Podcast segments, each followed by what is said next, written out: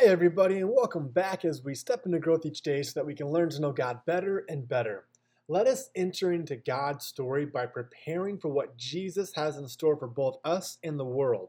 That is the step we want to take this month. When we first kicked off Advent on day one, I mentioned how Advent means the coming. Well, as we officially finish off week one of Advent, I want to set the tone for the remaining days ahead for us by keeping our focus on this meaning of the coming.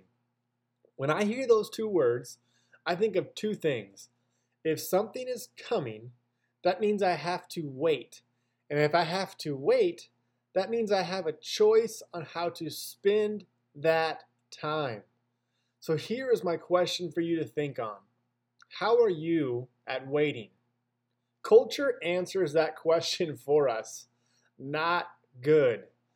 Delayed gratification seems to be something of the past. Everything is now, now, now, now. Literally, everything. Two words to give us direction while we wait. Wait for anything, big or small. There is a story of a man named Simeon in the book of Luke who waited. I will dive more into his story later in this series, but I wanted to share a powerful lesson from his story and how he chose to step into growth each day in a time of waiting. Prayerful expectancy. That is how Simeon waited. Those two words speak volumes. One, they give us wisdom on how to wait, which is pray, which is another way to prepare, and another way to connect with God. And the second word that gives us direction is expectancy. For me to explain this word, let me circle back to our very first question. How are you at waiting? Do you find yourself antsy, frustrated, take things into your own hands? Do you begin to doubt, get mad, quit? Here's my challenge.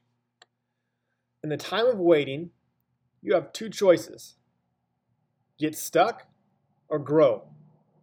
And here at Step into Growth, we're all about growth. So, in this time of waiting, let's do things like prayer or other ways to connect with God or other ways to grow or other ways to take that step every single day that will help us to know God better and better. Just like Simeon, as we wait for God to continue to show up, the same way Simeon waited for his promise from God. Again, more on that later. Back to today. Trust the plan. When you wait, prepare. That is what prayer is. And trust the one true God. Let's look at it this way the same way Simeon did. It's time to wait. It's time for prayerful expectancy. Let's wait that way. Let's pray. Jesus, today, help us as we wait to not get stuck to choose to utilize that time to grow.